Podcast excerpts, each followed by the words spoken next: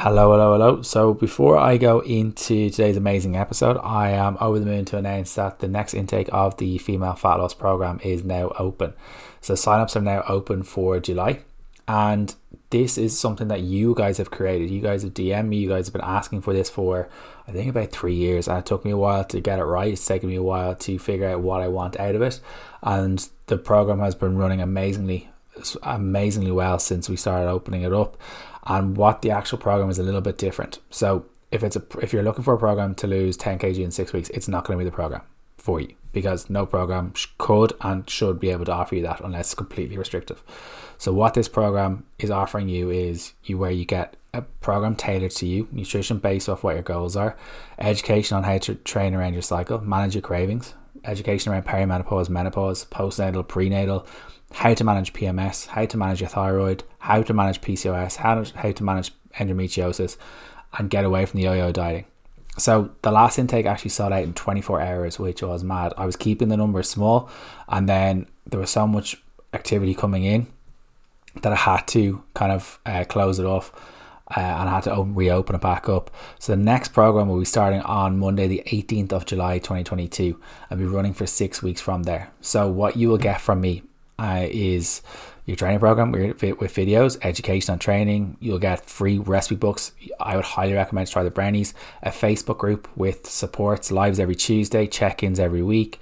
You'll have check-ins on the group. It's a like-minded group, and the current group that are in there at the minute are thriving because they're seeing what each other's doing and they're encouraging everyone. That's what I want it to be. So who is this program for? It's someone who wants to learn. It's someone who wants to make their body work for them. People who are sick and tired of not seeing results and ready to take action. Someone who's looking to potentially lose body fat. Someone who's looking to gain muscle. Someone who's looking to feel more confident in their body. Looking for guidance around cravings of PCOS, endometriosis. People who are looking for guidance around mental health.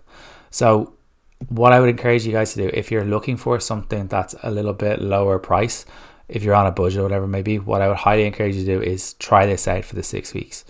It's going to be at the lowest price it is now, and we may review it after a while. So if you're looking to kind of work with myself and get rid of that BS that's out there, I'd highly recommend to do it. The people who are in it at the minute are absolutely thriving, and every single one of them is absolutely smashing. So if you're interested in working with myself through the female fat loss program, click on the link in the bio, sign up. Things will start up on the 18th of July on Monday, and you'll have everything sent over to you the Friday beforehand. And the price of the program is €149 for 6 weeks. So it works out at less than a cup of coffee every single day.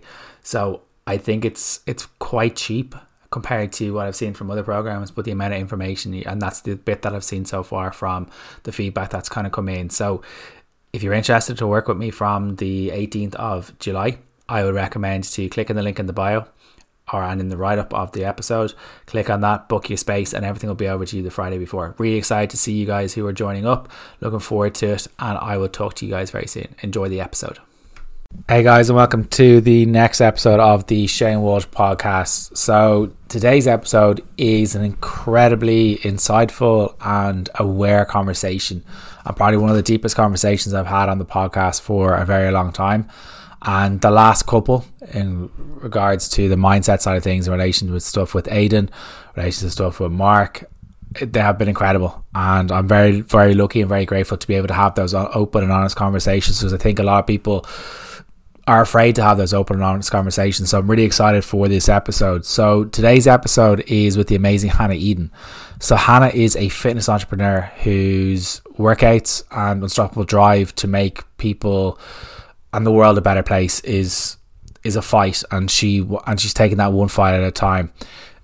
Hannah kind of began her fitness journey as a CrossFit athlete in 2013, and then has reinvented herself as a celebrity trainer, entrepreneur, and philanthropist.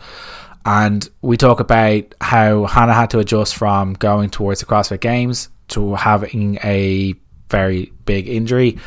We talk about kind of like her battle with this body dysmorphia. We talk about patience. We talk about kind of the recovery from that injury. We talk about big on the morning routine. We talk about the limitations, and are we the only limitation that we have. We also talk about dealing with comments, and one time in particular that she spoke about, and this is quite scary, how the comment that actually came through and what we actually talk about. And we also kind of talk about finding your reason. And FYR is the slogan for what Hannah represents. So if you're interested in working with Hannah, I would highly recommend going to hannahedenfitness.com. Head over to our Instagram page as well. And Hannah is incredible. Her open, honest, talking about kind of going from addiction to where she is now, and it's incredible to see and incredible to watch. So I'm very, very excited for you guys to listen to this. So I hope you guys enjoyed the episode with Hannah Eden. Hannah, how are we? I am doing really good, thank you. Thanks so much for having me. Thank you so much for coming on. I know we were talking just there, and I know I heard about you from Anthony Walsh, who was on the podcast previously, and I love that episode. So I was like, right, there's positive vibes here, so let's get them onto the podcast. So for anyone who isn't aware of your background and what you do on a daily basis, can you let us know your story and your background?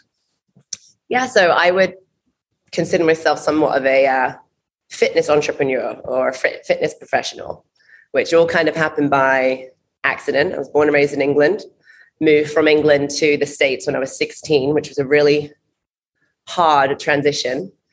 I was kind of a very rebellious kid in England. And so I brought that streak with me, but finally found a way to channel it into something good. So I went through the stages of partying a lot, going out and having a really unhealthy relationship with myself, with food, and with just a really unhealthy lifestyle. But I stumbled across CrossFit back in 2012 through a friend, and I became really good at it really quickly. And it was one of those things where it was like, wow, all right, I can actually feel something that I think I was trying to search for somewhere else in my life, but through doing something good that's actually beneficial for myself and for everyone that's around, it's not causing any trouble. So I fell in love with fitness, got really good, got really quick. So I got myself certified as a coach. And that was kind of going to be my journey. I was going to become in my mind, I was going to become a CrossFit athlete. I was going to become a CrossFit coach, and that was it. I was going to win the games and, I had this crazy reality. But along the way, I suffered a back injury, and it was a really shitty time because I kind of had the rug swept from beneath me, but then realized that injuries only happen if something's going wrong within the training. And so I've looked through and I researched and got better at becoming obsessed with learning about fitness. And at the same time had a great opportunity come up with Reebok. They had this public contest to enter Reebok to become the face of Reebok One. That was around 2012 as well. And I entered, and I didn't think that much would happen, but I ended up making it to the final four. And they say, Tim Ferriss always asks, what's your favorite failure? That was my favorite failure because I didn't win. But I had massive opportunities that were laid out in front of me to be able to go to Reebok headquarters and meet some of the most influential people in the fitness industry. And I made good relationships with them and tried to stay true to who I was. And the way I was raised was just to be good, be a good person and be a hard worker and make meaningful relationships. So although I didn't win, I got to meet the director of Men's Health Magazine, which is at the time BJ Gaddour. I got to meet Chris and Heidi Powell, that were massive TV icons for extreme weight loss. I got to meet some really cool people. And so when I went home, I had my tail between my legs and thought, that was so close. But I had such a good taste of what this world could be like. It was just so incredible of being able to utilize fitness as a way to pave a trail to walk towards a career. And at the actual same time, my husband and I decided to open up our own gym. So we were fully immersed into the fitness scene and wanted to pursue this as a career path, and dabbled in our first business together. I was 23 at this point. This was back in 2015. I had no idea about business. I had really no idea about myself. And we just started sprinting and worked really fucking hard. Excuse my French. I'm sorry if you don't curse. Walk away.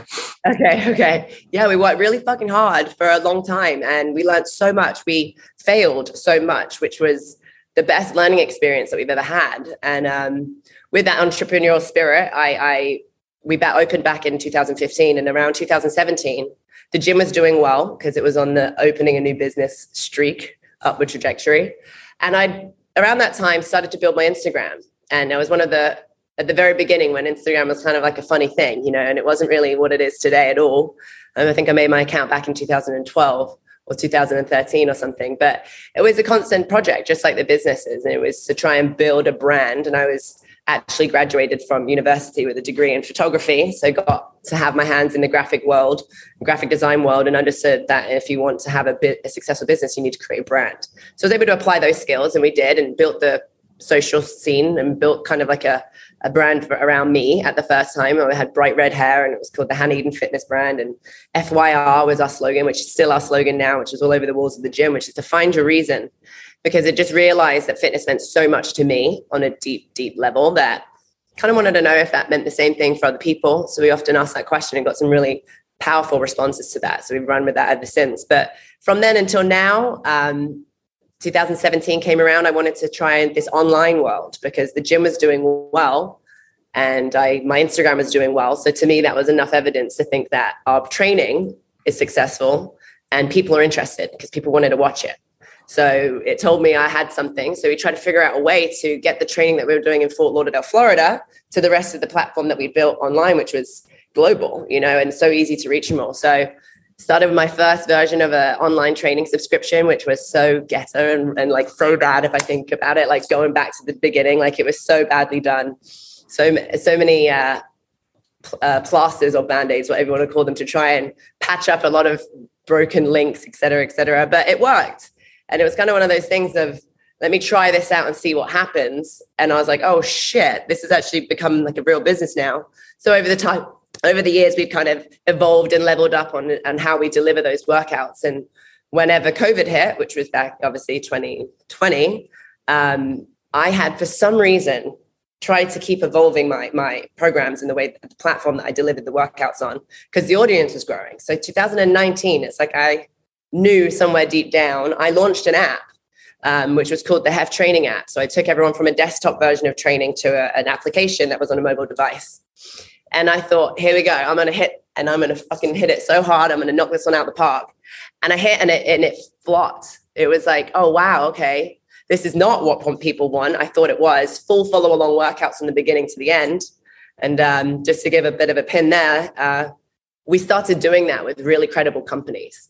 So I was one of the first, well, I think we were the first program on bodybuilding.com to be follow-along. So when I say follow-along, I mean 1 hour video or 30-minute video from the start to the finish, which is one take.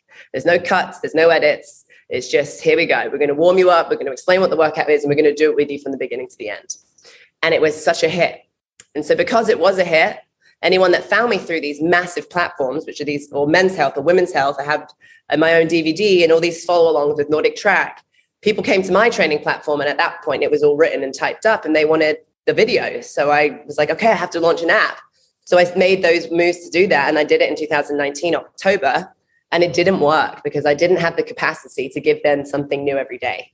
So whenever COVID hit, it was like, oh my God, we have this library full of hundreds of workouts that I thought no one wanted, but now they all want it. So it was a very interesting time for us because we decided to close the gym, but we also, for a number of reasons, we tried to look at it like a micro loss rather than a failure because it had taught us so much. But with the gym and having a brick and mortar facility and being so invested in our community, and then opening up that business at 23, and then evolving as a human, evolving as a brand and as a business online, I was constantly going everywhere and meeting new people and taking these opportunities, which took me away from the gym. So it was always this feeling of like guilt of like leaving my community behind. And my husband manned down the fort over there while I was out trying to find myself and like make it in the world of fitness, like globally. And so we made the really hard decision to close the gym and focus all of our efforts online because online was thriving. It was doing really well, but there's only so much energy we have as individuals. And I figured, stop trying to spread yourself so thin and just apply yourself in this one space. So we've done that. And along with that, we've opened up a few other businesses too, that kind of add synergy towards all of them as a whole. So we have Hannah Eden Fitness at the top, and then FYR Apparel, which is our apparel company, HEF Online, which is our training programs, and then HEF Partnerships, which are with affiliates and other companies that we work alongside with. And then there was PumpFit in there as well, but we closed the gym. So that's kind of a nutshell and really, really quick synopsis of my story. But I guess the biggest takeaway is that I'm just a regular person that refuses to quit and has the obsessive behavior and a lot of energy that used to be looked at like it was a bad thing. I've just applied it into somewhere else and made something out of nothing. And so it's just possible for everyone. I was going to ask you about kind of like the addictive personality that I didn't know how to word it without kind of like some people could take that as offensive, if you know what I mean.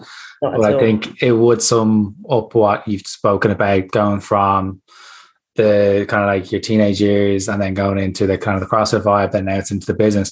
You'd spoken there about kind of like the failures and stuff like that, and you used a Tim Ferriss quote, and you spoke about the biggest failure with kind of like the business and the app and stuff like that, but that stood to you.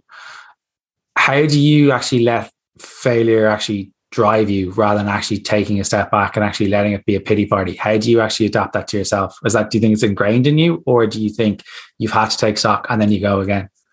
I've definitely had to learn that over time. I'm a perfectionist by nature, which can often hinder you from progress, right? Because there's that saying of overanalysis causes paralysis. It doesn't need to be perfect to be released. But as far as the failure aspect, that's something that I've learned over time. And I feel like I learned that through fitness. And all of my lessons, I say this all the time, were self-taught by finding out the hard way, whether that's making mistakes that you'll never make before and sharing your lessons with your community or the rest of the world, however you want to share.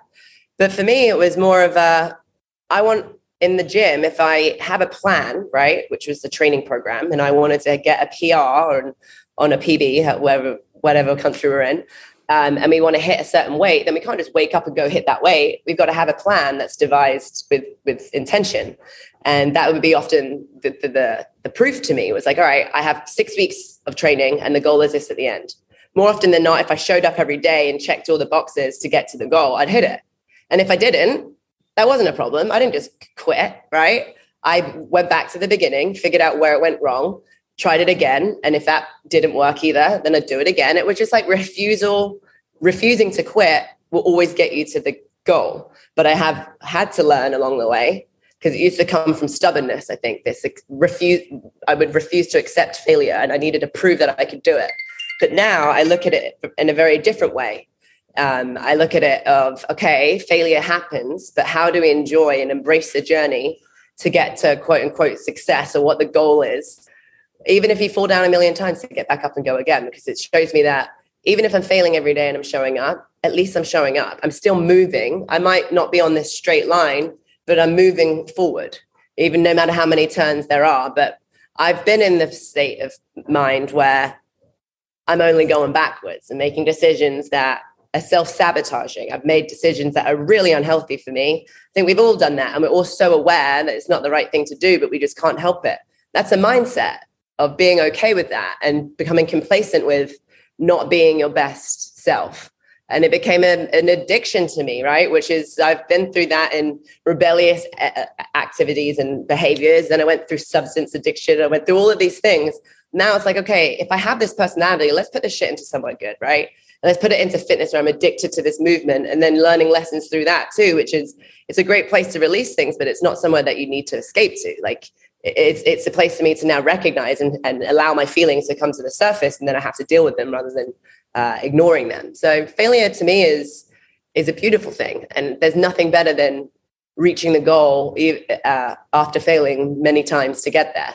When it comes easy, it doesn't seem as exciting to me. And that's something that, I don't know if that's a good or a bad thing, but that's something that gets me going all the time. And you spoke about there about your injury and kind of like that could have knocked you for 6. And I think a lot of people, when they get injured, they get sick. They're kind of like, you know what, fuck this. There's no point in even doing anything. There's no point in looking after my nutrition. There's no point in looking after my stress and my sleep or whatever it may be. The basic things that a lot of people forget anyway. But how did you kind of catch yourself when did you kind of go into that dip when you got injured? And then how did you pull yourself out? Was it the people around you that kind of pulled you out, or did you need that time to almost a grieving process, if you know what I mean? Yeah, for sure. So the injury that I've spoken about over the years, which was a back injury that happened back in 2015, was the reason why I got injured was from bad training and ignorance on my part. Like, I didn't apply myself entirely. I just did it. I did fitness for my ego back then. I felt I did what I did, and I showed up and did what I did to my body because I wanted people to see that I was good, no matter what that took. Right. So I was sacrificing a lot about myself and my health to win. And so whenever the injury happened, I, just like everyone else, wants to blame everyone for everyone else around them apart from themselves. But it was a very big turning point for me in my life because the injury came around with the same time of like a lot of personal growth that was happening. Had a really shitty situation happen with why I opened up my business at 23 was not really motivated for the right reasons. It was almost like revengeful. There was still a lot of anger in me. I had been burned by an old gym owner that I was able to essentially build my business in, which no matter how it went, I'm forever grateful for.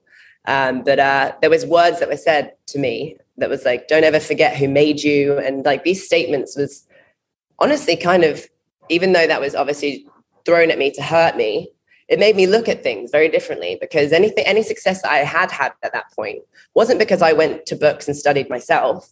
I went to a coach to have them tell me the answers. I went to a chiropractor to try and tell me what was wrong with my back from the outside in without even having any imaging or MRI, just telling me by looking at me, not feeling things. So this was like a really big changing and pivotal point for me, which is like, if you don't put the effort in to become a practitioner and learn about why did I just get injured? What was I doing in training that could have caused this to happen?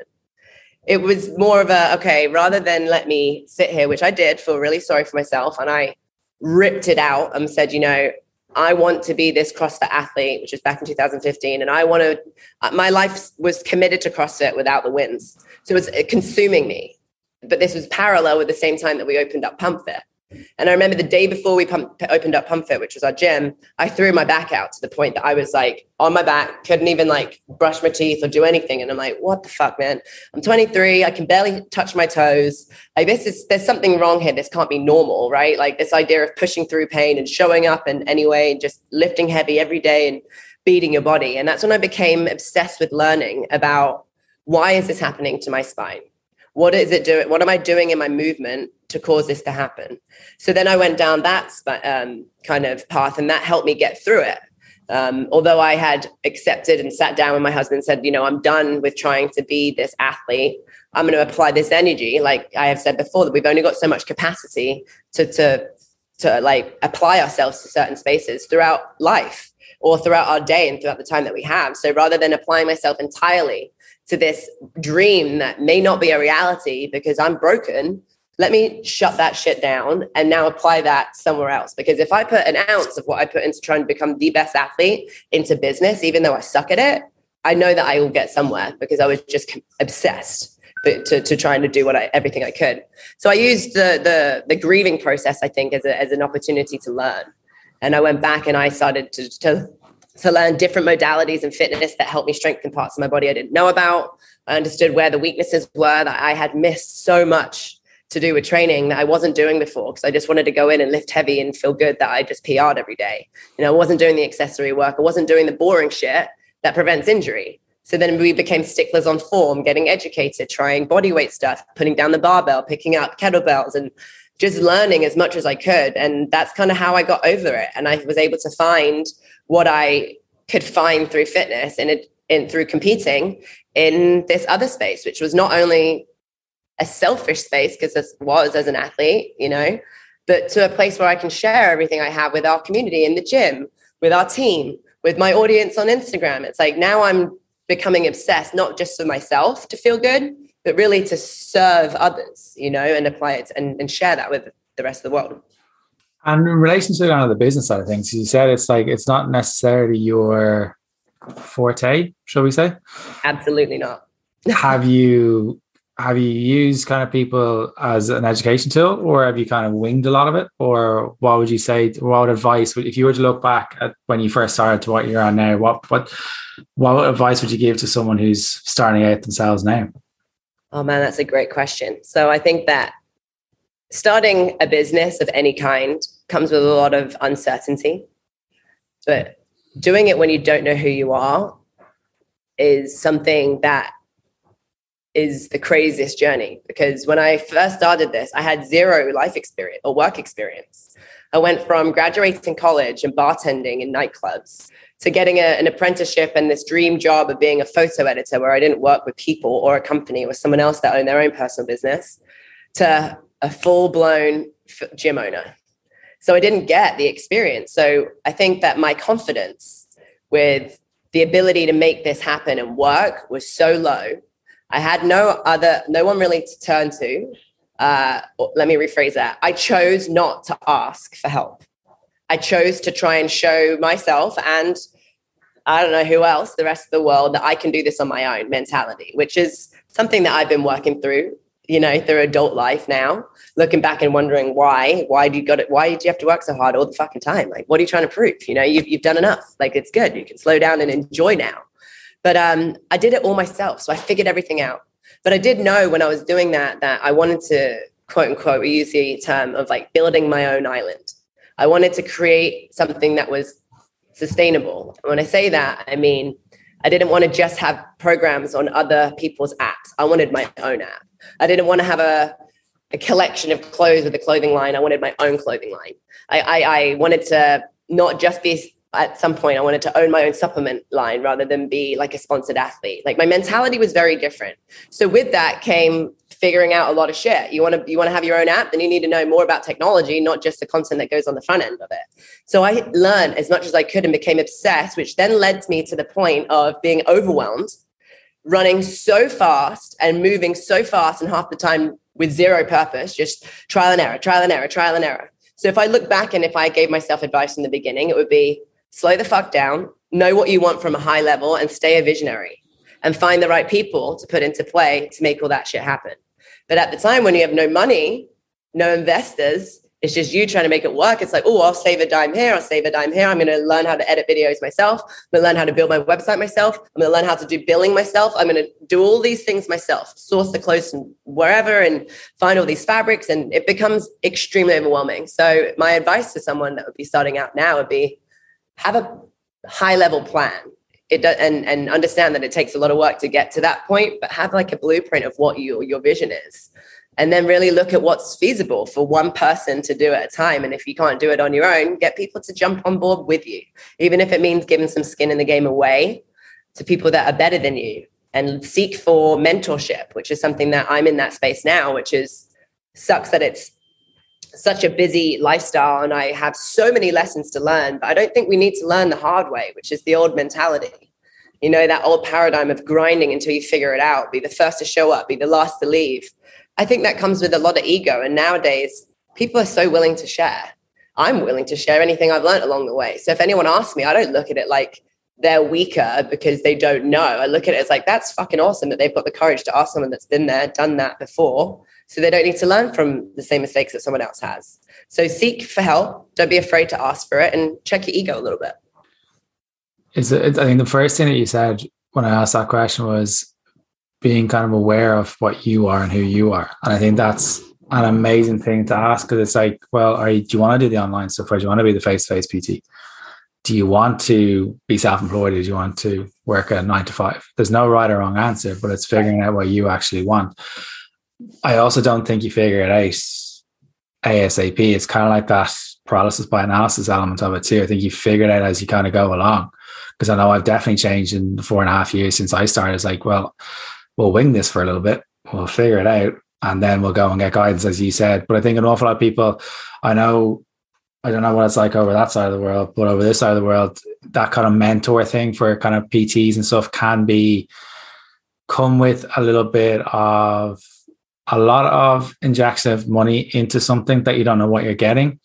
And then you're thrown in with 50, 60 other people, and you may not get that hands-on requirement that you're looking for. So how do you kind of like, if you were to look out for someone or looking out for a mentor or a coach or whatever it be, what qualities would you look out for? I would look for just being a good person. That would be the first thing. And I'd also look for someone that isn't in one dimension. Someone that, like, I've learned over the years that everyone has a way of doing things, and there's no right or wrong way, right? And this could come down to the specifics of a certain modality. So I'll use kettlebells for an example. You go to certain certifications It's like, this is how you do a kettlebell snatch. Any other way is wrong. You go to someone else and they say the absolute opposite. This person has biomechanics studies of bioengineering studies of the body of how it actually backs up this point. Someone else can have enough studies to back that point down. And it's like, no one's wrong or right. As long as no one's getting hurt, I think there's so many things that we can learn. And as an individual, we have to learn as many options and modalities and ways of doing things as we can. And then with each individual that stands in front of us, we apply what is necessary for them. Not what necessarily a certification may say, that they may want you to do something that your anatomy doesn't agree with, which is going to lead to injury. So I think if you're finding someone that's a mentor, it's to be on the lookout for someone that doesn't just stay in one space, unless you're specific. But if when it comes to personal training, the general population aren't the 1%. The general population are, extremely different. We have very different lifestyles. Everyone's life is different. Everyone's body is different. Everyone's stress levels are different. What they do on an everyday basis is different. So to find one size fits all and apply it to each individual, it doesn't work like that. So we need to know enough to recognize what is the best way to do things for every single individual that stands in front of us. That's an amazing segue. And when you said about kind of like everyone's body is different. And one of the things that kind of came in from doing a little bit of research before the episode was you spoke about body dysmorphia. Can you talk about what actually is body dysmorphia and how it impacted you and kind of your journey through it? Because I think an awful lot of people don't realize how many people are actually impacted by it. And I think I've had it myself and it's not a fun time. No, not at all. I think the actual definition of body dysmorphia is when one becomes obsessed with fixating on aspects of their body. Like if you constantly catch yourself looking at your body and judging yourself from a feature on your body, whether it be perfect or imperfect, you're obsessing over aesthetics, right? Which is really not what we should be focused on. There's so much more to life than how we look. And I think that more often than not, the way that we feel we look is all related to the stories that we're telling ourselves, the thought process, the mindset. And I used an example, I think, whenever you must have found that post, and I wanted to make sure that this is what's spoken out of that, which is, I remember looking back on photographs and in that moment, remembering because a lot of the times it would be like an event, right? So a photo shoot, for example. And I remember being at the photo shoot in reality and being like, oh my God, I'm not ready. I feel really shitty. Like my legs are too small, or I've got too much body fat than I usually do. I'm not as lean as I should be. Like really like obsessing over it and thinking that the photos looked like shit when they first came out. And I don't even want to look at them. 2 years goes by. I look back at the same photos that came out, the entire camera roll. So all the ones that like, oh, the face is over here, not the ones that are finished. And I usually have a deal, which is don't edit my pictures, leave cellulite, don't make my waist slimmer, leave it, right? So I see these raw images. I'm like, holy shit, I look fucking awesome. I am so lean. I'm absolutely jacked. My physique is insane. But that's not what I was telling myself at the time. So the way I looked at myself in the mirror is what I saw by what I was telling myself at that time. And there's that movie, Shallow Hal, right? It's the same idea. That's body dysmorphia. What we see in the mirror is not necessarily the truth, right? It's just what we're telling ourselves about what we see in the mirror. So no matter who you are, doing cardio and trying to get an 8-pack doesn't mean you get to this place where you stop criticizing yourself on a high level if you're not in a good mindset. So it doesn't matter where you are. There's not, and we were speaking with our community that also brought this up, and they said, it gives me such a comforting feeling to know that I'm not the only one that judges myself too hard, or that it's obsessed with looking in the mirror every time I walk past and is like always sucking in or always trying to put their arm in a certain angle for a photo and finding the best space to be. And it's like, but what I'm saying doesn't mean that it's okay for us to do that. What I'm saying is that we need to feed our brains with more body positivity affirmations, or take your fucking clothes off and stop being ashamed of what you think that you look like. Stand in front of the mirror and tell yourself how sexy you are. Like redefine the narrative that is going on in your head, because if you're constantly saying, I'm fat, I'm this, my legs are that, my this is that, then what do you think you're going to see? And it's like, what part of our brain do we want to feed? And I say all this because I'm still going through it, but I recognize that as soon as I start to slip and I become obsessed over aesthetics, then I know that I'm not being nice to myself and I need to offer more self-compassion. And a lot of the times it could be attached to something else that's going on in my life that has caused a bit of a negative mindset to slip in. Well, that just, it trickles over to every other aspect of our thought process. So to stay clean up here, and if it's not coming naturally, then feed it with shit that even if you don't want to, it will work. Whether it's podcasts, or I have an app that pops up on my phone, and I have like every 90 minutes, a new reminder of something, and you could check positive thinking, you can check body positive or body self-love. And it comes up with these affirmations that I didn't write, someone else did. But when I'm in a low space, I need to, if my tank is low, I have to fill it up, right? With, if it's not personal words of affirmation, then someone else can fucking write it and I'll read it because it's going to hit the same way. You seem very self-aware.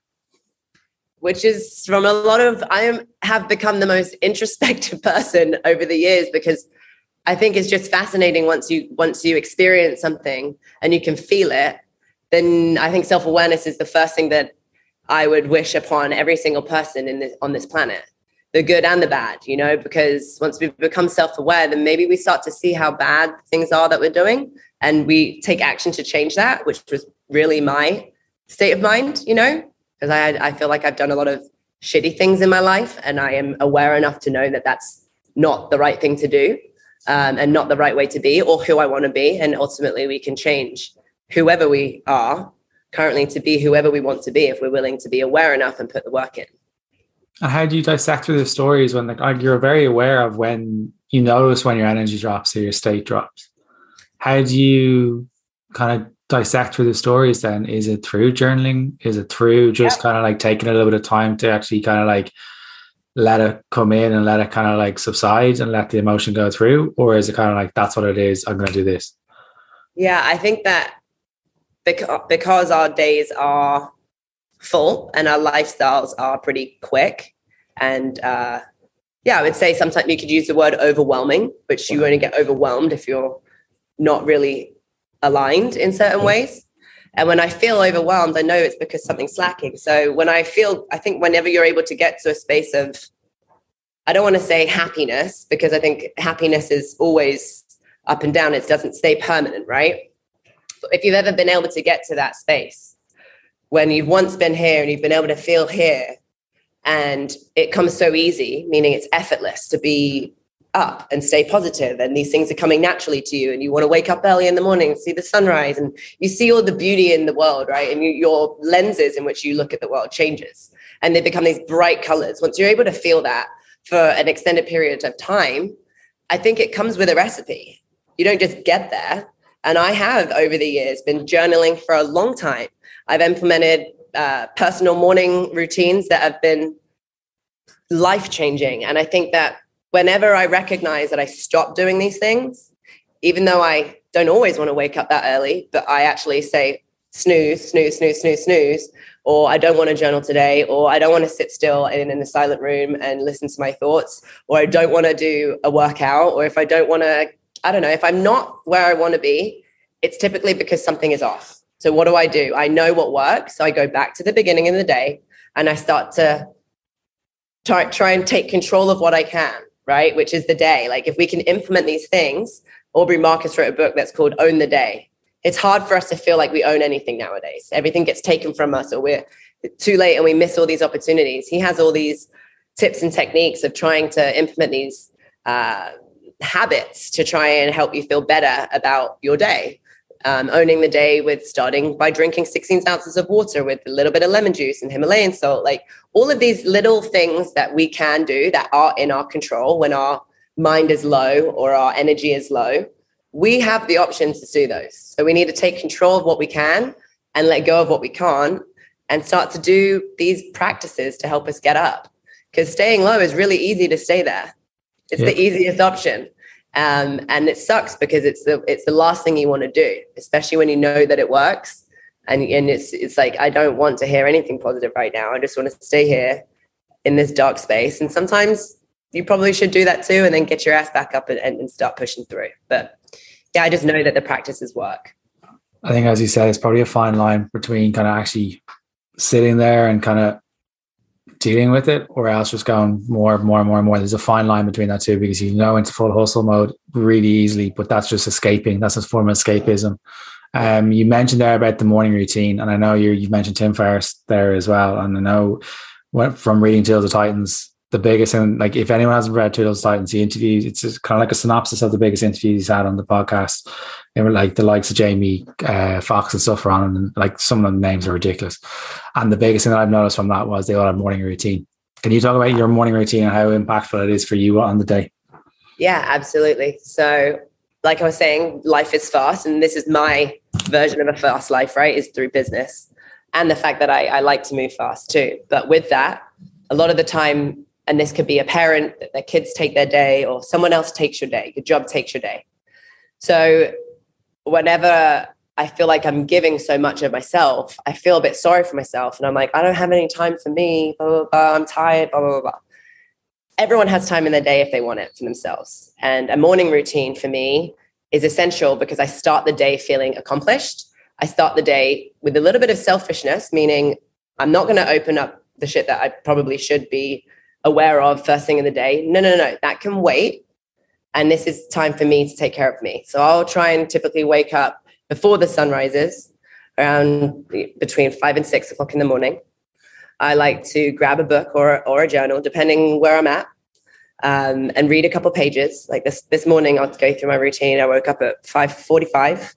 I went to the kitchen. I made myself a double espresso. I poured myself a glass of water.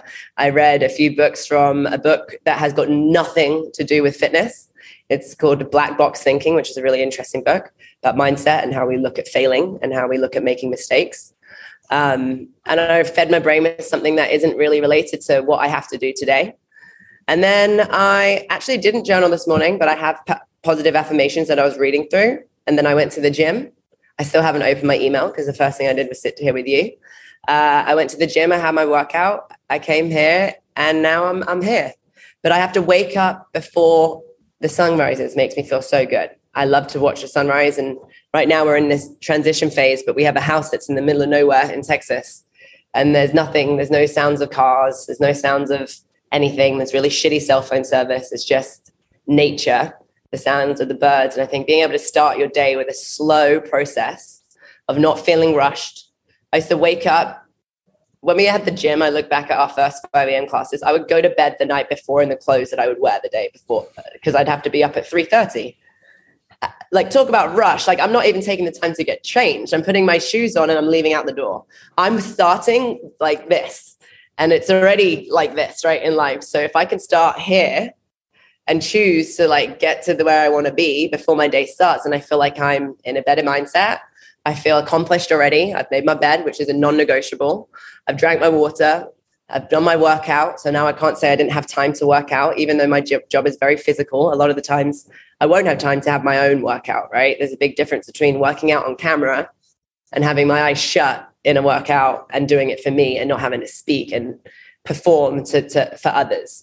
So me time is really important for me, and the feeling of not being rushed and being kind of lazy in the morning, listening to weird music, lighting some candles, breathing, doing a 20-minute stretch if I want to, and walking to my car, not running to my car because I feel like I'm late and behind, you know, and then you feel like you failed before you've even began. I think what you said, like I can relate to what you're saying about those early starts when I was doing face-to-face PT. Oh, man. I don't miss them. I don't either. You literally go from everything, the advice that you give, you go against it completely when you're face-to-face PT. Kind of like, no, I'm literally living off caffeine, which is exactly. Not great either. You spoke about a little while ago about how the body is more of the negative voice, that kind of that inner critic. You had an interesting event happen in a bar and got a negative comment. And I was reading this. I was reading the post. I was like, holy shit, is this still happening in this day and age? Can you kind of elaborate on it, tell the story? Yeah. So we were out. And it was also the end of the night. I should have known better to just go home. And I had a couple of margaritas. So I said that in the post, and I'll be honest about it now because I'm not happy with how I reacted, but I was so hurt, you know? And there was this random guy that was trying to chat up my friend, and we were leaving, and he's like, so I have a question for you. Did your parents raise you as a male or a female? And because you're a dude, right? And I'm like, are you fucking kidding me? And I went off on one. I was like, excuse me? I was like, I couldn't believe it. I was so offended. But now I look back at it, I'm like, you shouldn't have reacted like that, because he is obviously very insecure, right? And this is where the work that you do, if you have the time, which is usually with a clear mind, not with a couple margaritas down your neck, but you will be able to see this situation for what it is. Don't react based off emotion, react based off of processing and analysis, right? Like, now I look at it, I'm like, what a loser, man. Like, you had to say that to me. Of course, you know, I'm a fucking woman. Like, I don't know what to, am I stronger than you? Is that intimidating for you? Did you think that made you look cool in front of the girl that you want to chat up? That's my friend. 'Cause she actually looks at you like you're an idiot now. Like, I'm not really sure where any positive thing would have come out of that comment. But what I hate about this situation is that I allowed myself to go down to his level, and I allowed him to make me a smaller person, which is wrong. And that's what the regret from the situation is, to just like offer empathy for someone that says something that will absolutely hurt someone. Like, why, as nowadays, right? You just said that, like, it used to be cool to make fun of people. It used to be cool for stand-up comedians to roast someone's ass. That is now like, that's a low blow, man. Why do we have to do that? So when I say ego, it's like, I think ego is a great thing. And this is a current phase that I'm going through. I think we all I thought that I needed to kill my ego, but I don't think that's the case at all. I think we need to hear our ego, let it guide us, but then we don't react based on that ego response to whatever is happening in our life, you know? So that was a crazy situation, but yeah, don't make yourself smaller for someone that is small, you know? Yeah. Like, bringing it back to self-awareness thing about the ego, because I think when people hear ego, they think negative. They think, oh, it's like he or she or they is an egotistical prick or whatever it may be. Yeah. But I think, like, if you know where it's coming from, whether it's the voice of the inner critic or it's the subconscious or conscious, if anyone wants to know what we're talking about right now, it's, if you want to listen to, go to Eckhart Tolle and he'll describe it for you in more details. But how do you kind of, when that voice ramps up now, how do you catch it? Do you just kind of go, right, let's compartmentalize that? Or do you kind of go, let's actually head on, deal with this? Obviously, it depends what the event is. Yeah. And this is this is actually a really deep conversation that my husband and I had this weekend, which is, I think that, just to give a little synopsis on it all, like, we all have these three voices in our head, right? And there's different communities or points of view that call them different things, but we'll just call them three voices for the sake of this conversation. You've got, like, your true self. You've got your... like Jay Shetty refers them to your monk mind and your monkey mind, right? You've got like this voice of reason, and then you've got this voice of like this childish mind or your ego of some sort. It's like when you take offense to everything that's happening, or you think that the world's against you rather than not really, but you're just taking everything the wrong way, right? Like, there's these three voices in our head, and it's hard to understand which one to operate from, right? Like, okay, do I listen to this calm self and ignore the fact that my ego felt something? No, I think that we have to have awareness to not react immediately. And that's something that I've learned over the years, is I never used to process here. I would process right here, and everything is out. Once it's out, it's out. And I just watched David Letterman and Will Smith, and he said something that was really interesting. He's like, you know, when you're operating on ego, when you reflect back on the situation and you recognize and you figure out that actually it wasn't that at all. Meaning, if you have an interaction with someone, okay, like that guy, let's use that guy because we're talking about it. He said that to me. My ego responded, and I probably said, how fucking dare you say that to me? And like, really came out with this angry thing, right? It came out as anger. And now I look back on it. That wasn't an anger response. That was pain. That was hurtful to me. I was embarrassed. I was humiliated. Like, all of these feelings are the real feelings of what happened. But my ego shot off and went off on one, and it came out as anger. Right? But that's not really what it was. It was pain. So this is where it's like, okay, if I can look back on that and see that, then that was me operating off of ego. So usually if I'm not drinking, of course, then you're able to see a situation and look at it and have a conversation with those three people in your head and let them have a roundtable discussion and figure out at the end, what is this? Like with meetings or a team member or whatever it may be, I try now not to react. And I'll be like, let me sit on that for a second and I'll get back to you. Because if it's something that comes up right away, that's me knowing this is my initial response, which is usually attached to emotion, which is usually my ego. So let me take a minute, really understand what this is, and then respond in a way that A, will not hurt someone, right? Because what the hell does that do? You just have, they shut down. But B, like, be the real voice of what I'm trying to say. And don't, and every word that comes out of our mouth is out. So we should try and take the time to process before we speak, which I think comes along with age as well. You know? You swear you're ancient. You're younger than me. You swear you're very old. You're younger than me. How old are you? 34. Yeah, I'm still a baby, but I remember, man, like in the last few years, I've been really able, I don't know if it is age or the work that I've been doing, but like to just take a second. I do think, when you hit around 29, 30, I do think there's a little bit more self-awareness. And I had my major health scare at 29. So that makes you kind of like take stock. But I also don't want anyone else to have to go through the shit in order to see that perspective. But sometimes it's a hard one to kind of like, because some people will be like, you shouldn't have to go through the shit in order to see the good. Actually, with you saying that, and I'm not sure exactly on the details of that, but when you say like, how do you look at life this way? How, why does my brain kind of work the way that it does, I guess now, and being so introspective is I also unfortunately saw a lot of shit. Yeah. I've seen a lot of shit, too much shit, I think. Why, I don't know. Why that happened to you, I'm not sure. I don't think trying to find the answer is the right thing to do, right? But to be able to take a lesson from that and apply it to the rest of your life is massive. And my lesson was watching one of my best friends die, you know, and she was 32 at the time. So it's like, age is not on our side. Why wait, right? And from this shitty situation, something good can come. Like, that was my coping mechanism, right? It's like, whenever she was diagnosed with cancer, I'm like, oh, I got to go run and ride around the entire country of Iceland. Like, I just got to do to try and escape the pain of dealing, full disclosure. And I was even talked about at the time of like, this is my, because it was one road that I went the whole country. I was like, this is my time to pour my pain into the road, because at that time my life was very public. And I was like, how do I deal with this situation? Because all I want to do is go get a bottle of wine somewhere and cry alone. And that is not going to do me any good.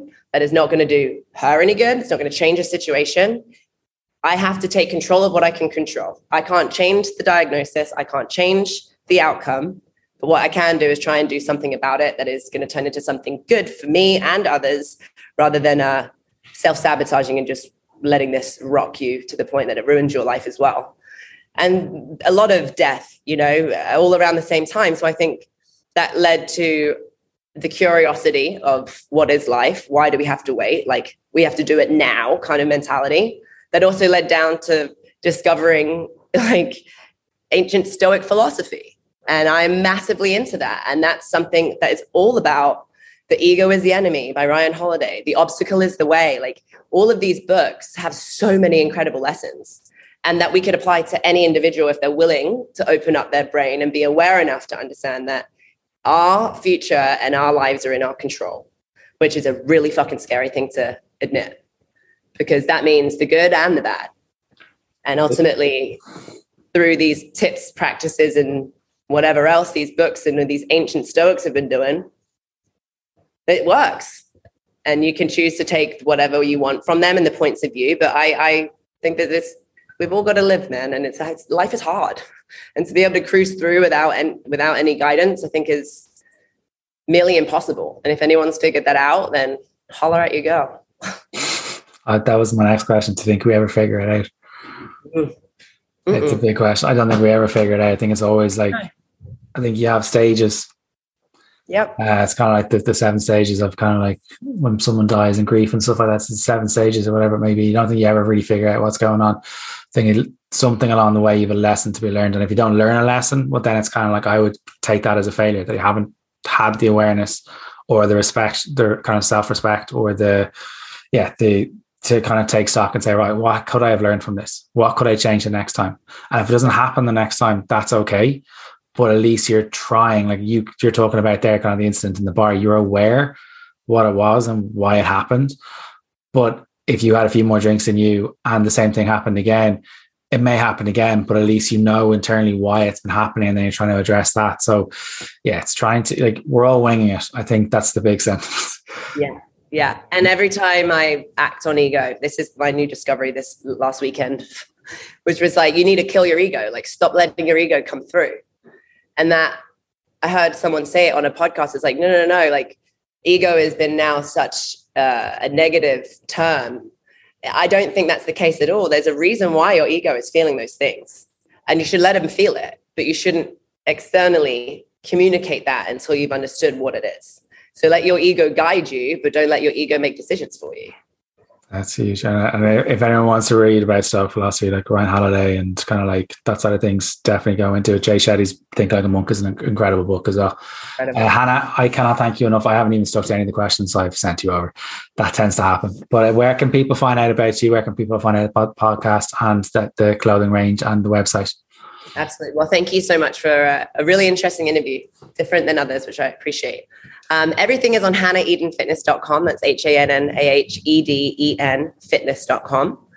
My Instagram is hannaheden_fitness. And then all of my apparel lines are in my bio, which is FYR, standing for fire and find your reason apparel.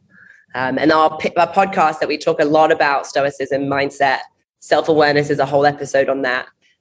Is Get Peeled, which is also on our website or on our app, the HEF Training App. Amazing. So what I'll do, guys, is I'll put in that episode into the show notes. I'll put all the links in for Hannah's website and for her Instagram into everything, so you guys can click onto that. But Hannah, thank you so much for coming on. Thank you so much for having me. It's been a pleasure.